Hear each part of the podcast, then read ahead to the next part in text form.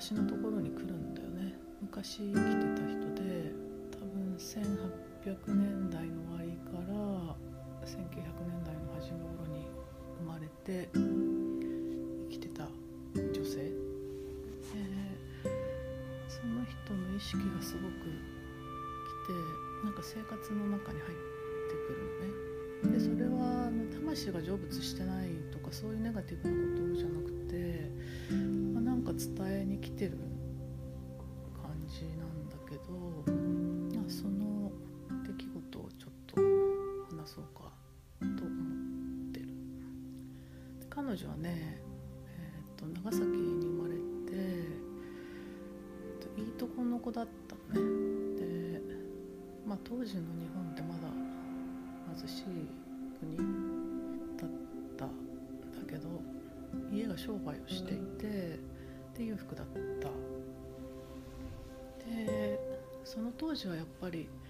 女性っていうのはね社会的にこう女だったらこういうふうに生きなきゃいけないみたいなまあ男性もそうだったんだろうけどそういうこう社会の規制っていうか概念の中でその範囲でしか生きられないっていう時代でただその女性はそこにすごくこう発して何か、えっと、自分はこういう生き方が嫌だとかねそのそこから抜け出そうとかっていうアクションを具体的にしたわけじゃないんだけどあ自分が男だったらどんなにいいのかなとかそういう思いをたくさん持ってたんだって。で活発で聡明で勇気があ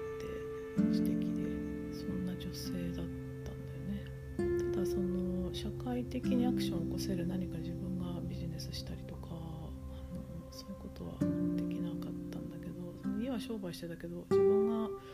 それを引き継いでやるっていうことはやっぱりできなくて、まあ、お婿さんをもらってやってくそこを支えるっていう感じだったんだよね。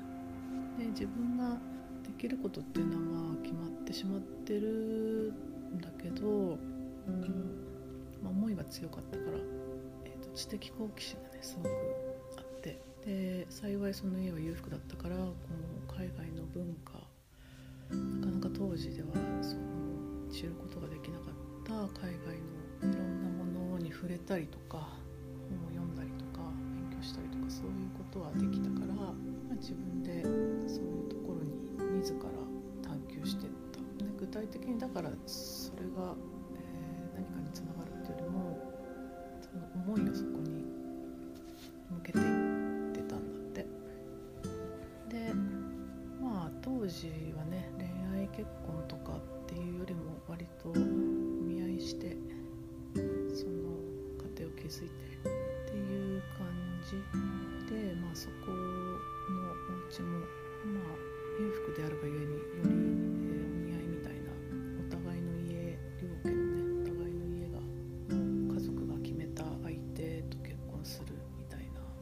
が自然で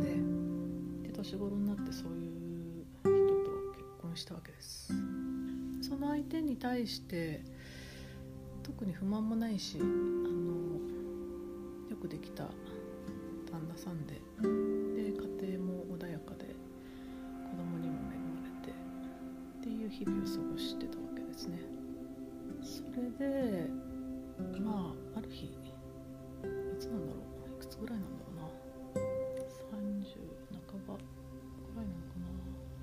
る日ね。ある男性と知り合った。知り合った出会った。突然。でその人と出会って、まあ、今までに感じたことがない感情が芽生えた。もともとその情熱的な女性だったからその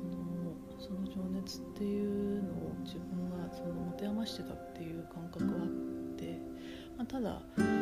般的に見たらすごく幸せな状況だしね。それに不満を感じてるっていうのは自分の役割なんじゃないかっていうふうにも思ってたんだけどある人と突然出会ってで今までに感じたことがない感情が芽生えたことでその戸惑いもあったしでもそれによってこう喜びも感じたしっていうことがあってでその相手もえもう家庭があったんだよね。でお互いその家庭っていうのはすごく大事にしてて。だからで相手もその彼女に対して同じような思いを持ったんだけどじゃあ家庭を壊して2人が結ばれたいかっていうとまたそうでもない。ただお互いにものすごく情熱を持って相手に対して寄せた。それは揺るぎないことでその思いが芽生えてからまあ一生ねその後一生その思いを持ち続けていたんだけどお互いに。社会的なルールとか倫理観とかそういうものっていっぱいあるじゃない？結婚したら、まあ、結婚っていうものを中心に生きていってそこまあそれがす、まあ、全てっていうか要するに他の人に思いを寄せたりすることはいけないことだっていうふうになりがちだよね社会的にね。まあ、ただそれって正しい正しくないで決められることじゃなくって本当は。でまあただこと誰かに話してもそれって悪いことじゃないかって、まあ、言われるのは目に見えてるし、まあ、自分でも苦しんだわけよねその自分には家庭があるのにどうしてそういうふうな思いを持ってしまうんだろうただ、まあ、そういうふうに悩んだ時期もあったけど結局どういうふうに思ってもその思いを消すことができなかった。まあ、で彼女はこれは自分の中の真実だっていうふうに思ったんだよね。でその真実に対してどういうふうに向き合って生きていくかしかないなというふうに感じてでその社会が決めた正しい正しくないとかねそういう価値観だけじゃないはずなんじゃないか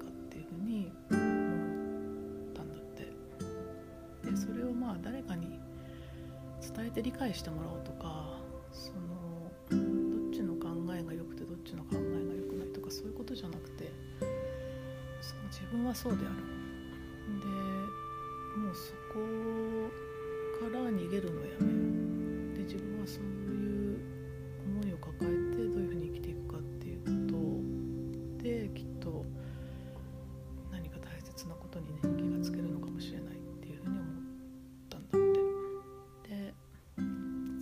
性とはね生きてる間にほんの数回ぐらいしか会えなかった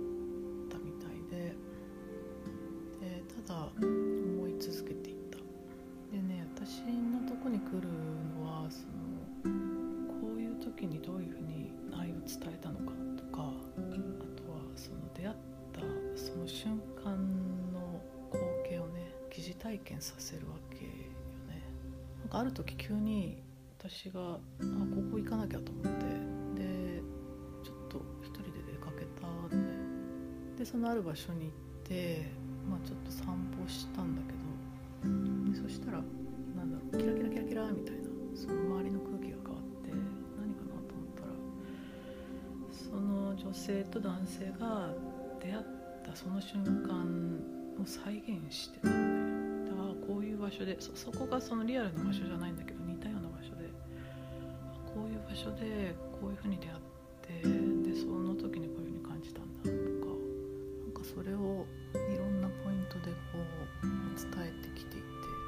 最初は何がしたいのかなって分かんなかったんだけど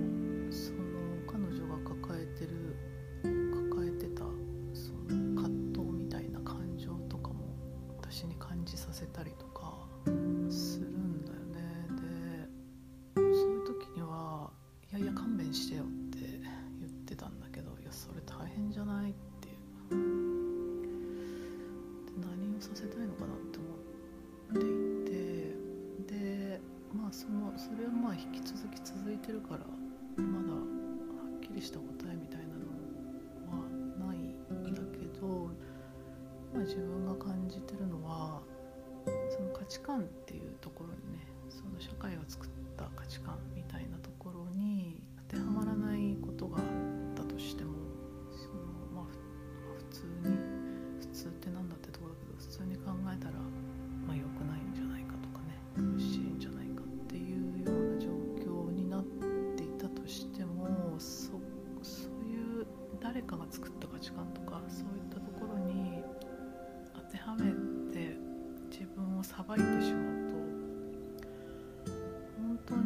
切なことに気が付かずに終わってしまうからそういうことをする必要はないっていうふうにこう教えてる感じかな。で、まあ、結局その2人は何て言うのかな2人にしかわからない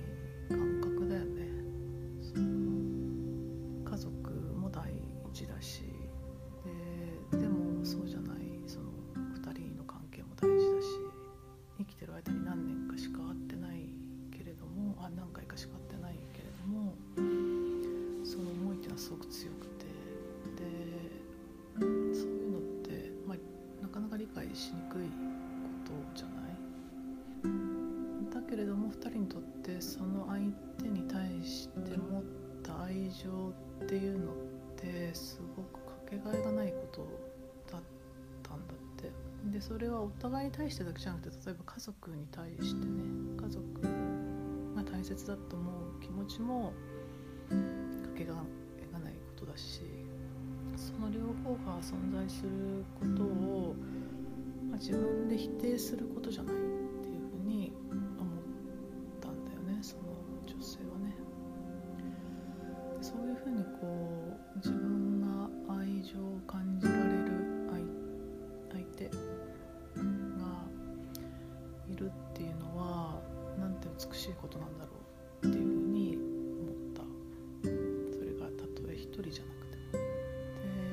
そこを自分で受け入れたんだね。で私はこういうふう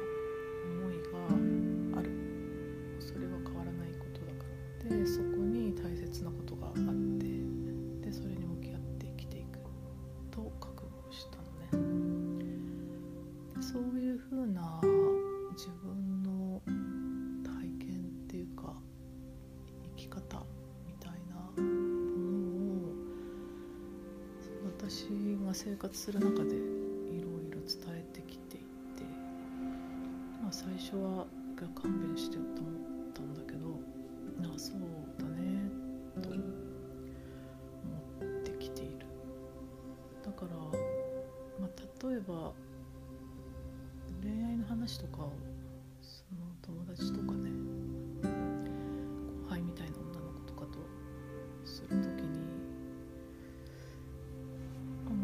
私はなん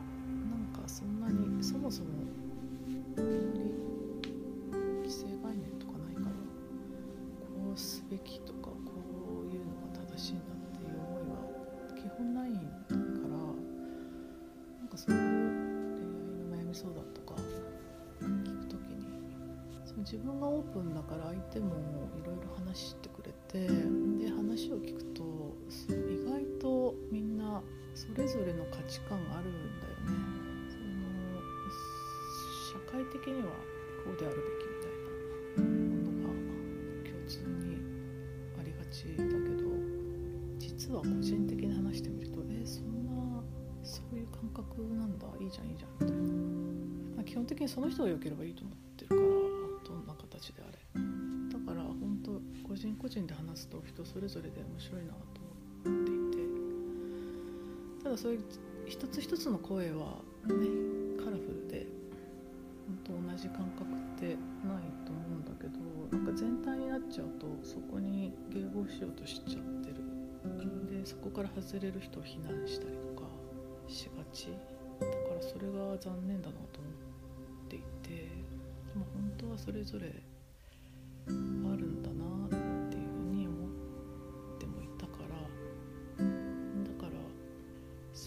ことがやっぱりそれでいいんだよって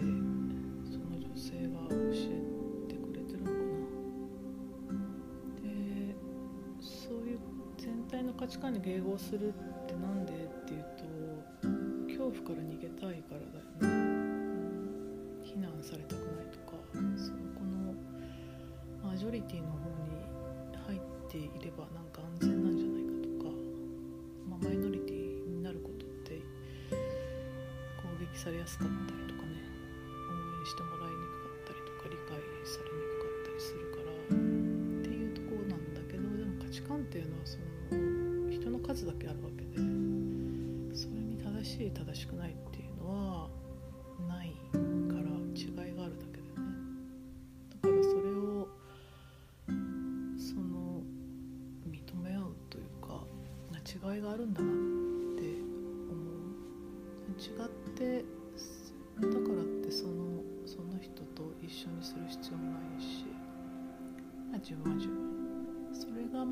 ててもねなかなか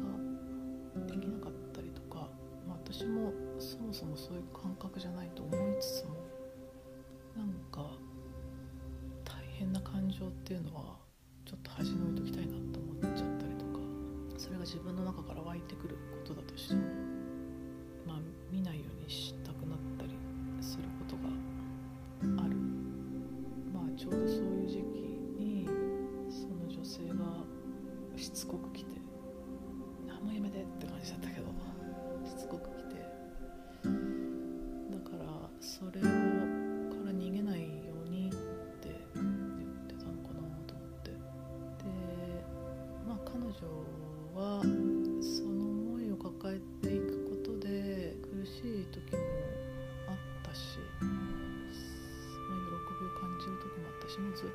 返しで。ただそれを全てひっくるめてなんて尊いんだろうって思ったんだって。そういうふうに感じられることを含めてね。だからその自分から湧いてくる感情っていうのを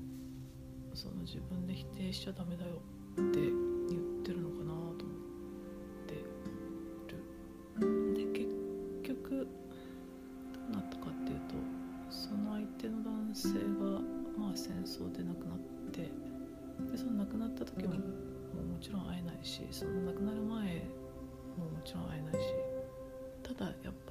虫の知らせでああきっともうすぐなんだなって分かってたみたいね。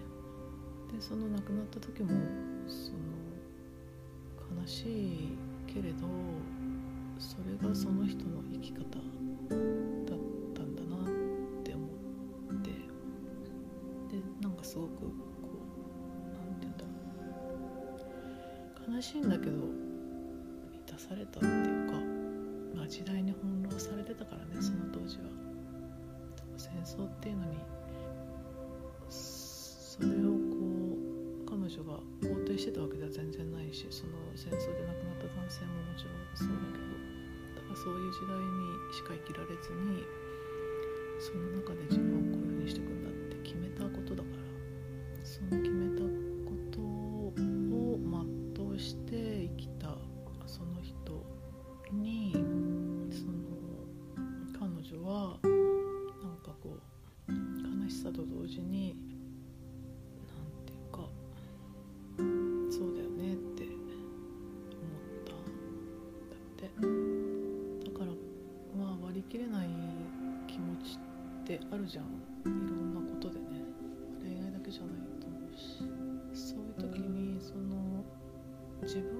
ないようにっ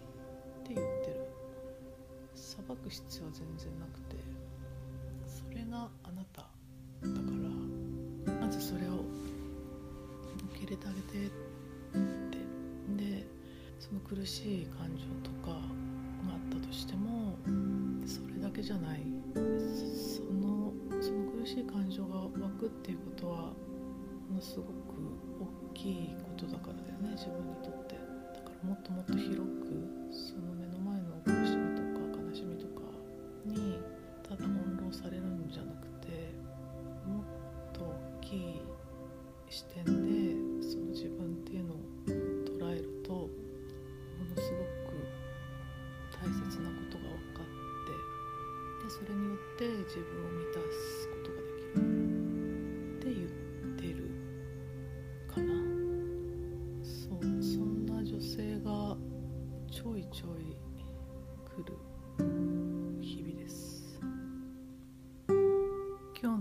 はこの辺で。